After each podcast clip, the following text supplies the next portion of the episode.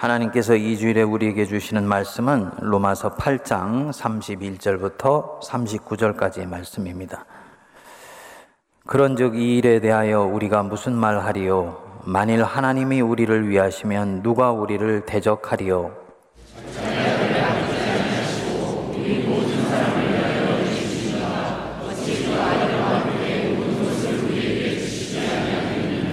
누가 능히 하나님께서 택하신 자들을 고발하리요? 의롭다 하신 이는 하나님이시니.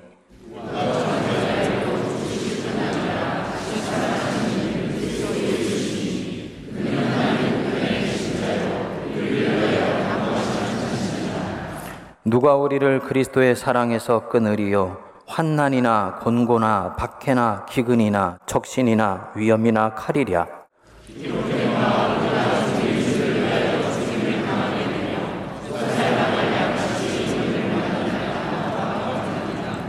그러나 이 모든 일에 우리를 사랑하시는 이로 말미암아 우리가 넉넉히 이기느니라.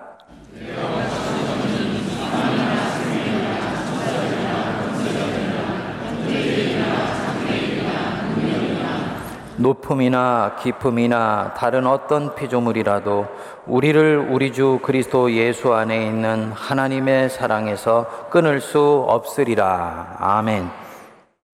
러시아의 대문호인 표토로 도스토예프스키가 쓴 까르마초프가의 형제들이라는 소설이 있습니다. 도스토예프스키가 쓴 다섯 개의 장편 소설 중 하나인데 도스토예프스키가 남긴 작품 중에 가장 위대한 작품으로 일컬어집니다. 여기에 보면 아버지 표드로 파블로비치 까르마초프에게 아들이 셋이 있습니다. 근데 어느 날 막내 아들 알료사가 자기 형 이반, 그러니까 매사에 부정적이고 비판적이고 인생에 회의적인 형에게 하는 얘기가 나옵니다. 형, 나는 이 세상에 무엇보다도 사람들이 삶을 사랑해야 한다고 생각해. 형이 납득할 수 없다는 듯이 묻습니다. 삶을 그 의미보다도 그 자체로 더 많이 사랑해야 한다고? 형, 반드시 그래. 형의 말대로 논리에 앞서 반드시 논리에 앞서서 삶을 사랑해야 되고 그때야 비로소 우리는 삶의 의미도 이해하게 될 거야. 물론 도스토예프스키는 이 책에서 왜 우리가 인생을 사랑해야 하는지 또 생은 어떻게 하면 그 자체를 사랑하면서 살 수 있게 되는지에 대해서 명시적으로 말해주지는 않습니다. 저자는 도처에서 그것을 복선을 깔고 말합니다만 그 답은 이 책을 읽는 독자 자체가 찾아내야 되는 보물로 남깁니다. 여러분들은 인생에서 이 보물을 갖고 계신지요? 자신의 인생을 진정으로 사랑하시는지요? 이 인생을 한 땀 한 땀 만들어가고 그려가고 있는 자신을 사랑하고 또 나를 좋아하는지요? 아니면 생은 살아야 하기 때문에 살고 있는 것이다. 마지못해 사는 것이다. 죽기가 두려워서 사는 것이다. 이런 자리에 떨어져 있지는 않은지요. 사도 바울이 로마서 8장 마지막 대목에서 이것에 대해서 해답을 줍니다. 흔히 로마서를 성경 66권 중에 금자탑이라고 말을 합니다. 그리고 이 로마서 8장을 로마서에 있는 16개의 장 중에서 꽃봉오리라고 그럽니다. 그리고 이 8장 중에서 하나님 사랑의 극치를 노래한 오늘 우리가 읽은 이 대목이 8장의 꽃 중의 꽃이에요. 그러니까 이 오늘 읽은 대목은 성경 전체의 꽃봉오리 중에 꽃봉오리라고 얘기할 수 있는 거지. 바울이 1장부터 지금까지 8장에 오는 동안에 많은 교리를 치열하게 논증했습니다. 그는 서신서이지만 이 서신서에서 믿지 않는 사람들에게 기독교의 진리를 빈틈없이 논증하려고 했어요. 그래서 인류에게 임하는 하나님의 심판이 무엇인지, 왜 유대인들이 가지고 있는 율법으로는 충분하지 않은지, 믿음으로 의롭다함을 얻는다는 것이 어떤 것인지, 그리고 8장에 와서는 이제 성령을 받은 사람들이 어떻게 신인류로서 살아가야 하는 것인지에 대해서 말을 했어요. 그리고 이 대목에 와서 바울이 갑자기 자신의 치열한 논증을 놓아버립니다. 마치 줄다리기 하다가 그 줄다리기를 탁 놓아버린 것과 같습니다. 그리고는 인간으로서 도저히 상상할 수 없는 하나님의 사랑을 찬양하고 떡설러지 영광송으로 올려드리는 것으로 8장을 마무리합니다. 그야말로 파격이에요. 왜 갑자기 논증을 멈추었을까? 왜 하나님의 사랑에 대해서는 논증하려고 하지 않는가? 하나님의 사랑은 논증이나 변증이나 설득이나 방어가 필요한 것이 아니라고 보기 때문입니다. 하나님의 사랑은 선포하거나 경험하거나 둘 중에 하나이기 때문이에요. 그는 네 번을 반복해서 독자들에게 묻습니다. 31절에는 누가 우리를 대적하리요? 33절에 보시면 누가 하나님께서 택하신 자들을 고발하리요? 34절에는 누가 정죄하리요? 그리고 35절에는 누가 우리를 그리스도의 사랑에서 끊으리요? 이 질문은 반어적인 질문이에요. 아무도 그렇게 할 수 있는 사람이 없다. 오늘은 이 대목을 하나씩 풀어보면서 말씀을 가름하려고 그럽니다. 첫 번째로는 하나님이 우리를 위하시면 누가 우리를 대적하겠는가? 하나님이 우리를 사랑하시면 그 누구도 우리를 대항할 수 없고 우리를 싸워서 이겨낼 수가 없다. 이 얘기죠. 여러분, 하나님이 어떤 사람을 사랑하시고 그 사람을 위해 주시기 시작하시면 누구도 이 사람은 이겨낼 수가 없습니다. 그는 절대로 세상에 의해서 삼켜지지 않습니다. 성도님들 자신이 바로 그런 하나님의 사랑받는 분들 되시기를 축복합니다. 다윗과 사울을 보십시오. 왕궁에서 처음 사울과 다윗이 만났을 때 사울은 모든 것을 갖고 있는 사람이었어요. 돈도 있고 명예도 있고 권력도 있고 군사력도 있고 땅도 다 이 사람이 지배하고 있었습니다. 결국은 다윗이 사울의 눈밖에 나서 왕궁에서 쫓겨나와서 광야로 흘러들어가는 인생이 됩니다. 그때 그는 아무것도 갖고 있지 않았어요. 그 가슴에 하나님 한 분밖에는 없었습니다. 그런데 모든 것을 가진 사울이 하나님밖에 없는 이 다윗을 이겨내지를 못해요. 하나님을 가지면 그는 이미 모든 것을 가지고 있는 사람이기 때문에 하나님이 한 사람 안에 들어와 계시면 하나님이 가지고 계신 그 능력과 위력이 이 사람의 인생을 이끌어 가시기 때문에 누구도 이 사람을 이겨낼 수가 없습니다. 결국은 사울은 이 다윗을 이겨낼 수가 없었어요.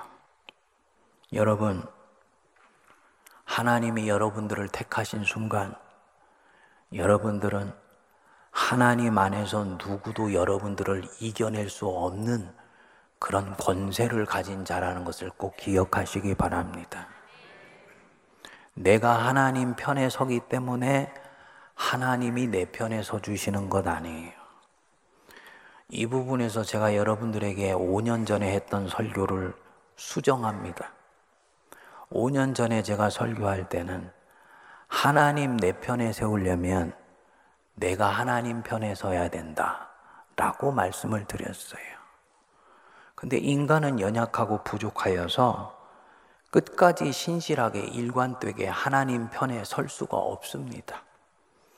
내가 약하기 때문에 때때로는 하나님이 어느 쪽에 서 계신지 알면서도 나는 세상 편에 서게 되는 경우가 있잖아요. 인정하시죠? 왜 안 그런 척 하세요? 여러분들이 약해서 하나님 편에 서지 않고 세상 편에 서도 하나님이 여러분들 편 들어주세요. 왜냐? 여러분들이 택함 받은 백성들이기 때문에. 택함 받은 백성들이기 때문에 하나님이 자기의 그 선택하신 약속을 이루시기 위해서라도 이 사람 도와주시고 이 사람 사랑해 주십니다. 그리고 이 사랑에 점점 깊이 감화가 되면 서서히 이 사람은 세상 편에 선다는 것이 별로 가치가 없다는 걸 알게 돼요. 그래서 마침내 하나님의 사랑에 완전히 감전이 되어버리면 이 사람은 자발적이고 능동적으로 세상 편에 서지 않고 하나님 편에 서게 됩니다. 하나님 편에 서면서 놀라운 은혜를 받게 되죠. 둘째 33절에 보시면 누가 택하신 자들을 고발하리요. 누구도 하나님이 택하신 자들을 고발할 수 없다. 이유가 나오지요. 의롭다 하신 이는 하나님이시니까. 나를 의롭다고 말씀해 주시는 분은 하나님이니까. 외부에서 들려오는 고발과 참소 있어요. 저는 세문안교에 오고 나서 이 고발과 참소를 수도 없이 들었습니다. 이런 고발과 참사를 감당할 수 있는 힘은 내 안에 없더라고요. 내적 확신으로는 반복되는 이런 고발과 참소를 뚫고 나갈 수 있는 힘이 없어요. 하나님 앞에 정직하게 대면해서 양심에 비추어 자기를 살필 때, 그때 힘이 나오게 됩니다. 양심에 부끄러운 짓을 했으면 그때라도 회개해야 되고요. 그것이 아니면 하나님이 의롭다 하시면 그것으로 충분하다. 라는 믿음이 있어야 돼요.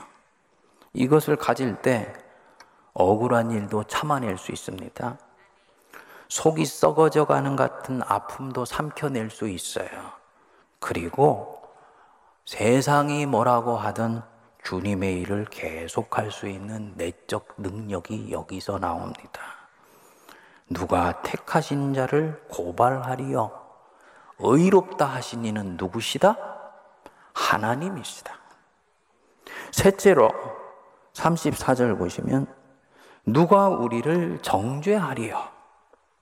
이 세상에 그 누구도 나를 정죄할 수 없다는 것입니다. 그 뒤에 바로 보시면요. 누가 정죄하리요?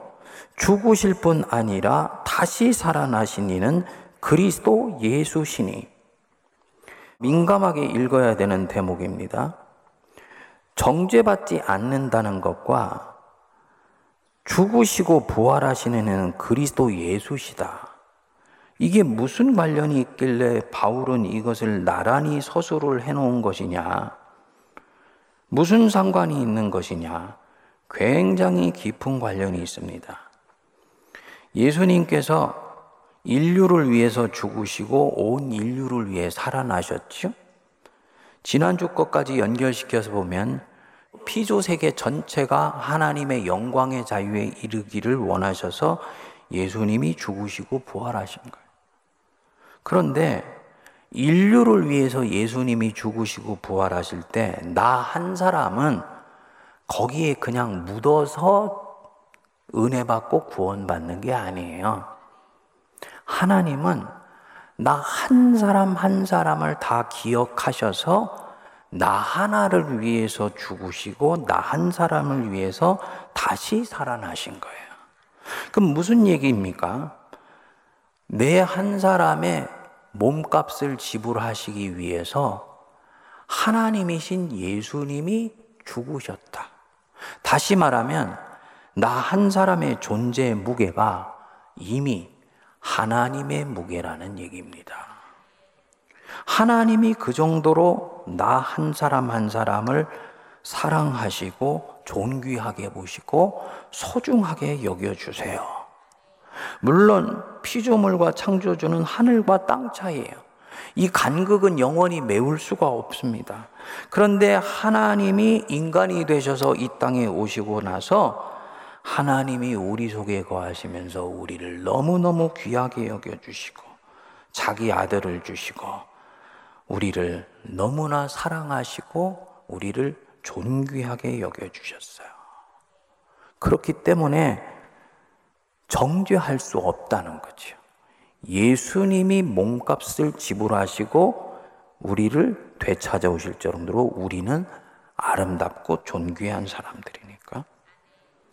그런데 왜 세상이 나를 평가하도록 만듭니까? 왜 세상이 나를 평가절하하도록 선선히 내 영혼을 내어줍니까? 세상은 끊임없이 우리에게 시그널을 보냅니다. 너는 별것 아니야. 네 인생은 보잘 것 없어.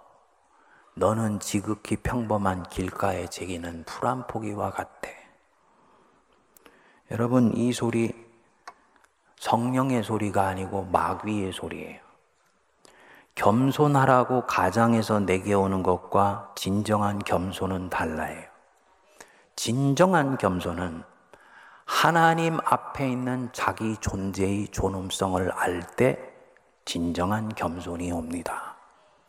그는 숙여도 자기의 존재가 훼손되지 않는다는 걸 알기 때문이에요. 이 고난이 왜 아주 고약한 것이냐면, 고난은 그냥 고난이 아니고요. 내 영혼을 찢습니다. 그리고 이 고난은 내게 지속적으로 말을 해요. 너는 별거 아니다. 너는 별로 가치 없는 존재야. 네 인생의 미래는 그다지 밝지 않아. 계속 이런 말을 하게 돼요. 이 말에 속지 마시기 바랍니다. 지난주 목요일에 일대일 양육자반 오기 수료식을 했는데 자매님 한 분이 그 자기의 그 아픈 상황을 애둘러서 표현을 했어요. 짧은 시간이었기 때문에 아마도 자기의 살아왔던 삶의 여정을 다 말할 수는 없었던 것 같아요. 그런데 이 거친 환경 속에서 지속적으로 살아오면서 자기 자신의 가치가 지속적으로 위축되고 훼손되는 자신이 너무 속상했던 것 같아요. 근데 이 자매가 입술을 깨물고 저항하듯이 고백하더라고요. 누구도 내 가치를 매길 수 없다. 내 존재의 가치는 오직 하나님만이 결정하신다. 이 간증을 듣는데 자매가 얼마나 인생에 잡아당기는 그 중력을 저항하면서 바로 저 말을 내뱉었을까를 생각하니까 가슴이 메어지면서 뜨거워지더라고요. 여러분, 우리의 가치는 누구도 다른 사람이 매기기에 선선히 내주지 마십시오. 하나님 앞에서 내 가치를 매겨야 돼요. 대통령일지라도 You are nothing. 너는 나 하나님 아니면 아무것도 아니야. 하면 그는 주님 앞에 납작 엎드려야 되고요. 길가에 채이는 풀포기 같은 인생을 살지라도 내 백성아 너는 존귀한 자이다. 라고 주님이 말씀하시는 것 같으면 그 주님의 음성 붙들고 내 존재를 하나님 앞에서 당당하고 견고하게 세워갈 수 있어야 됩니다. 이게 바로 누가 나를 정죄하리요? 라는 뜻입니다. 넷째로 35절 보시면 누가 우리를 그리스도의 사랑에서 끊으리요? 누구도 우리를 그리스도의 사랑에서 끊어낼 수가 없다.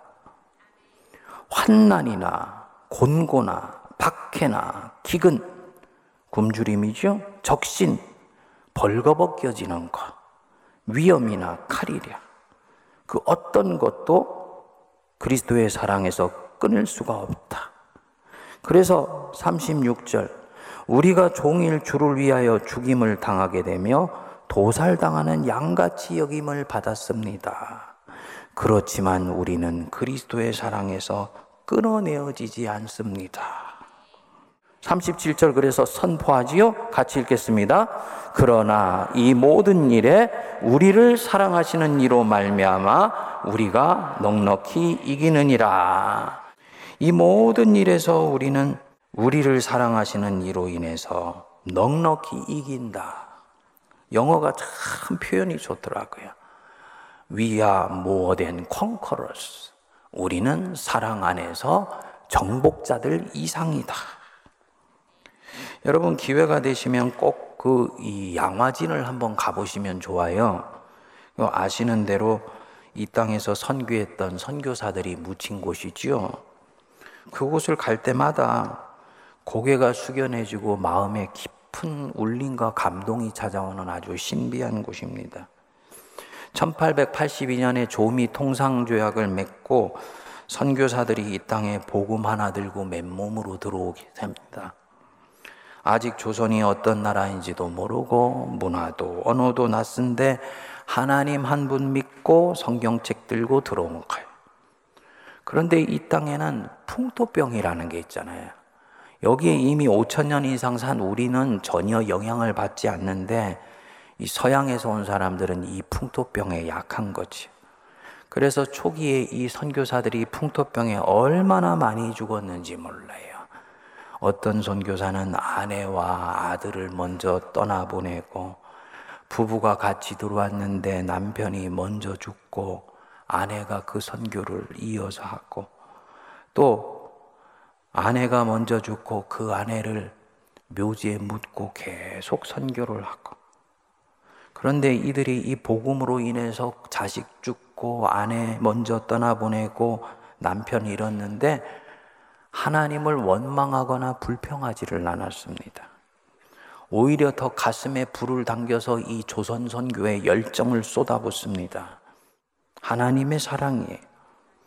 당신이 보낸 종들의 심장을 강철처럼 붙들어 매셔서 가족을 잃은 가운데서도 흔들리지 않고 당신을 위해서 하나님이 이제 사랑하시기로 작정하신 이 눈물 많고 한 많은 땅을 위해서 당신의 사람들을 쓰시는 거예요. 그래서 이 바울이 환난이나 곤고나 박해나 기근이나 적신이나 위험이나 칼, 그 어떤 것도 우리를 그리스도의 사랑에서 끊어낼 수 없다 하고 선포합니다. 이 모든 일에 우리를 사랑하시는 이로 말미암아 우리가 넉넉히 이기느니라. 영어로는 in all these things 이 모든 일 안에서요. 환난이나 공고나 박해나 고통 안에서 우리가 하나님의 사랑으로 이긴다.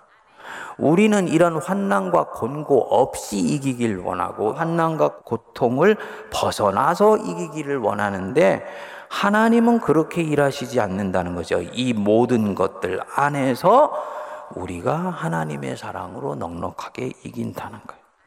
그리고 사도 바울이 이제 마지막으로 찬양합니다. 우리 38절, 39절 같이 읽겠습니다.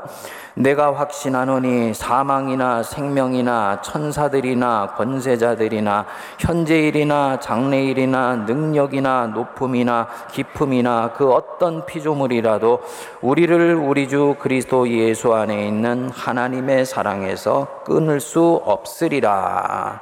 아주 대확신 중의 확신으로 하나님 찬양을 마무리해요. 이 찬양이 어떤 깊이를 가진 것인지 알려면 바울이 도대체 이 로마서를 언제 썼는가를 알아야 돼요. 로마서는 바울이 3차 전도 여행을 마치고 예루살렘으로 되돌아가는 길에 고린도에 머무는 3개월 동안 썼을 것으로 추정을 합니다. 그 연대가 대략 56년에서 58년경에 이때 바울이 어떤 심경으로 이 서신을 썼는지, 바울이 어떤 이유의 선교에 대한 계획을 가지고 있었는지 이것이 에베소에 갔을 때 드러나게 돼요. 에베소에 있는 장로들을 불러서 자기가 다시는 이들을 볼 수 없다라고 말을 해요. 바울 안에 결심 하나가 섰기 때문이에요. 로마 황제 앞에서 내가 복음을 전해야 되겠다. 그런데 내가 그 황제 앞에 설 수 있는 다른 길은 없다. 로마 시민인 내가 일부러 포승줄에 묶이고 쇠사슬에 묶여서 최고 법정에 해당되는 이 로마 황제 앞에 상고를 하여서 이 사람 앞에 서는 길밖에 없다. 이것을 확신하게 된 거예요. 그래서 이제 자기 계획을 암묵적으로 에베소에 있는 장로들에게 말을 합니다. 사도행전 20장 22절부터 23절입니다. 보라, 이제 나는 성령에 매여 예루살렘으로 가는데 거기서 무슨 일을 당할는지 알지 못하노라. 오직 성령이 각성해서 내게 증언하여 환난과 결박이 나를 기다린다 하시나. 그러니까 바울의 지금 이 상황, 이 로마서를 쓰는 상황이 편히 자고 편히 묵고 모든 것이 술술 풀려나가는 상황이 아니라는 거죠. 지금은 어렵지만 내 앞날은 환하게 열려 있다라고 생각할 수 있는 상황이 아니라는 거지. 하나님 사랑을 구가하고 찬양할 만한 외적 환경도 소망도 만들어진 게 아니에요. 오히려 그 반대예요. 스스로 사슬에 묶여서 로마로 격기로 결심했어요. 그래서 그 환난과 결박을 이제 곧 받게 됩니다. 임박한 환난이 자기 앞에 저벅저벅 걸어서 자기 앞으로 오고 있는데 그 안에서 그리스도의 사랑을 노래하고 찬양합니다. 누구도 그리스도의 사랑 안에서 나를 끊어낼 수가 없을 것이다. 이 어떤 사람입니까?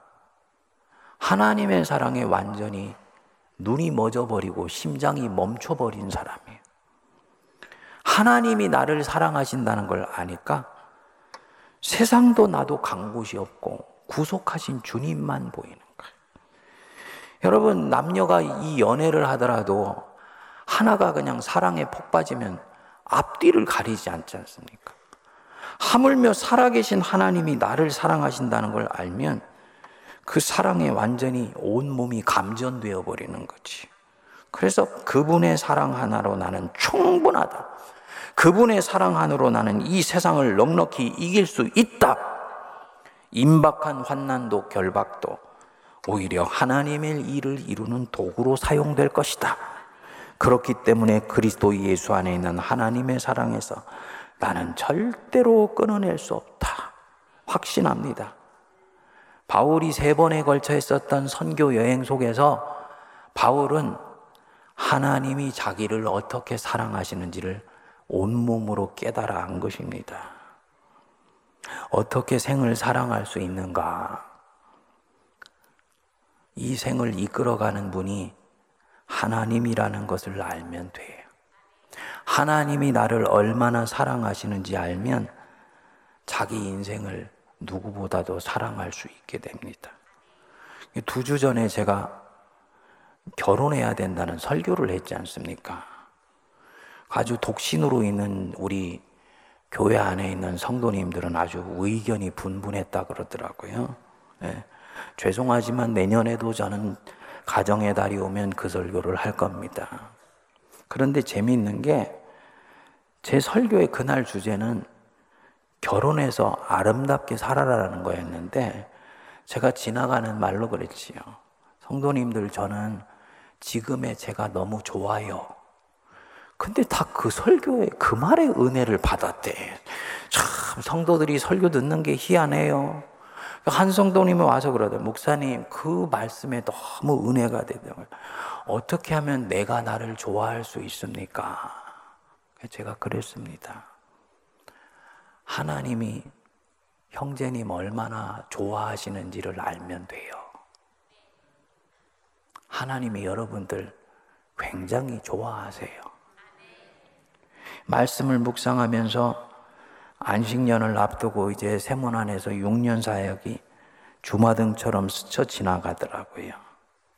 물론 여러분들 중에는 지금도 부족한 사람 때문에 성도들 중에는 마음이 아픈 분도 있고 또 대신학이나 신앙관이 동의가 되지 않아서 속으로 힘들어하는 분들도 있을 것입니다. 하지만 제가 분명하게 말씀드릴 수 있는 것 한 가지가 있습니다. 저는 지난 6년 동안에 다른 것 전했다고 보지 않습니다. 미국서 10년 있다가 건너올 때 내가 입술을 깨물고 결심했던 것이 있어요. 나는 한국교회 돌아가면 복음의 비밀만 담대하게 전하리라. 마음을 다하고 정성을 다하고 뜻을 다하고 힘을 다해서 네 하나님 사랑해라. 요것만 내가 전하리라. 한국 교회는 지금 하나님을 잃어버렸는데 잃어버린 그 하나님을 내가 되찾아드리리라. 그래서 그 하나님 사랑이 얼마나 우리를 부유하게 하며 풍요롭게 하며 내 인생에 꽃을 피우게 하는 것인지를 전하리라. 그래서 이것 전한다고 제가 다른 것, 세상 것 잡스럽게 섞어서 전하지 않았어요. 도덕이나 윤리나 율법의 계명 붙들고 성도님들과 씨름하지 않았습니다. 그리고 이것 감히 해왔다고 저는 확신합니다. 한 달 전부터 저도 모르게 하나씩 하나씩 영적으로 회상을 해보는데 자꾸 그렇게 눈물이 나와요. 이상하게 눈물이 나와요. 처음에는 그 눈물의 실체를 알 수 없었어요. 집에서도 그냥 혼자서 묵상하다가 옆에다가 휴지를 아예 갖다 놓고 울어요. 그 집사람이 뭔가 걱정되는 것이 있는가 해가지고 처음에 묻더라고요. 근데 그게 아니에요. 6년 동안 저를 지켜주시고 사랑해주신 그 하나님 사랑이 뼈에 저리게 다가오더라고요. 그래서 집에 있으면 와이프가 저한테 그래요. 혼자 부흥회 하시네. 세문안에 오가서도 여러분, 5년 동안은 제가 세문안 교회에서 울면서 설교한 적이 없습니다. 아실 거예요. 뒤에 자리에 앉아서 찬송가 부르다가 울은 적이 거의 없어요. 근데 요즘은 그렇게 찬송을 하면 눈물이 나와요. 하나님이 나를 얼마나 사랑하시는지를 제가 알기 때문이에요. 한 매듭 한 매듭을 짓고 이제 쉬로 들어가면서 보니까 감사한 것이 제가 지난 6년 동안 우리 세문학교에 섬겨온 부분에 대해서 저한테는 후회함이 없어요. 아쉬움이 없습니다. 제가 할 수 있는 그런 몸부림으로는 최선을 다했다고 저는 봐요. 성도님들 보실 때는 부족한 부분이 있지만 저 스스로에게는 그래요.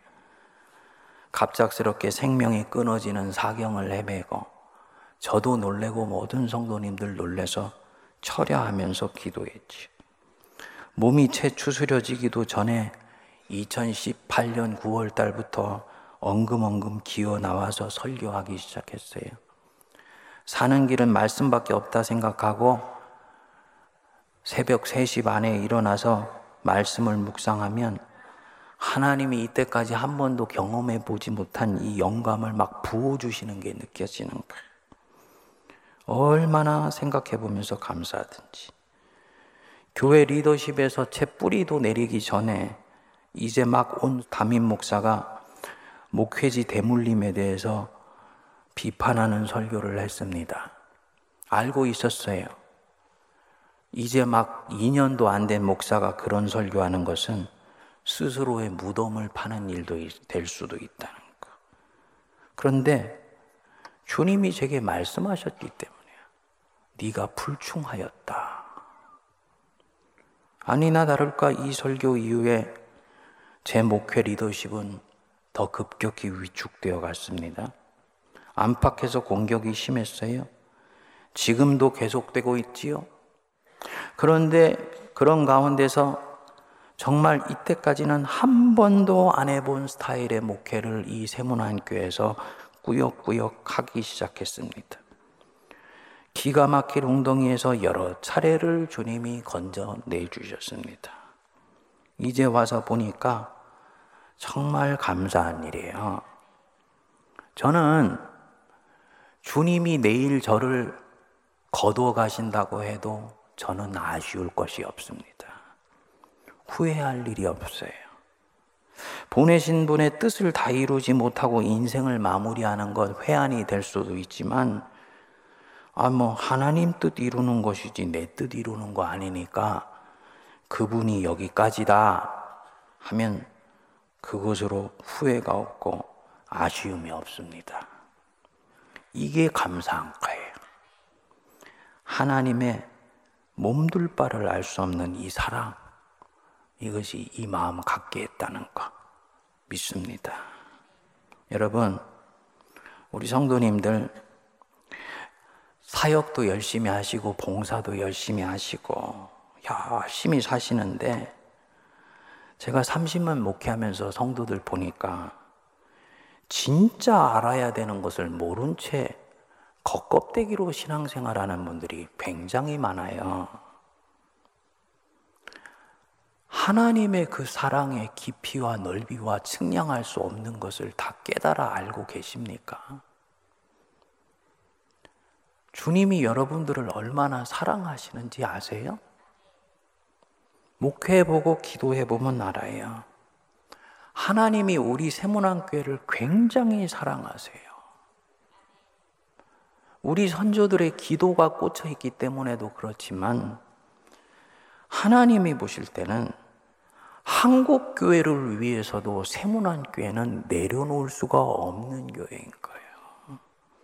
그 정도로 우리 교회를 사랑하세요. 그 안에 있는 성도들을 얼마나 사랑하시는지 몰라요. 그런데 내가 진짜 그 사랑 알고 있냐?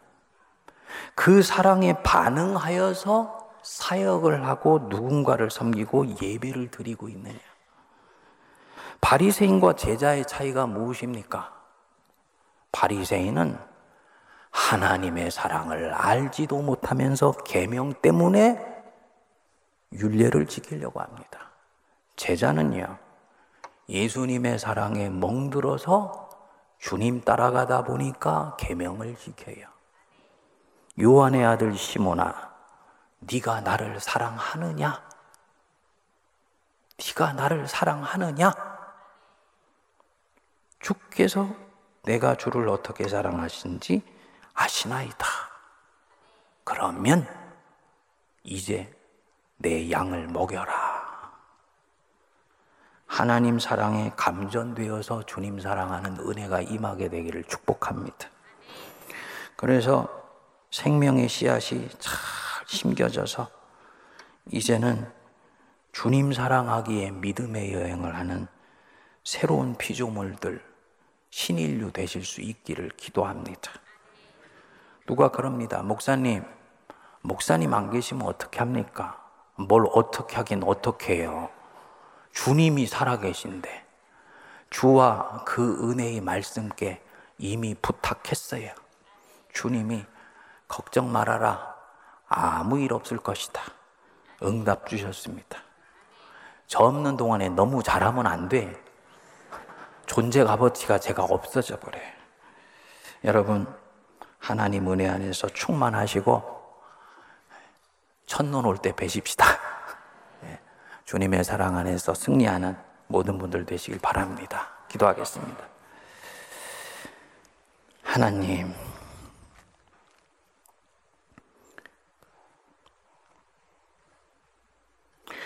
높음이나 깊음이나 그 어떤 피조물이라도 우리를 우리 주 그리스도 예수 안에 있는 하나님의 사랑에서 끊을 수 없는 줄 믿습니다.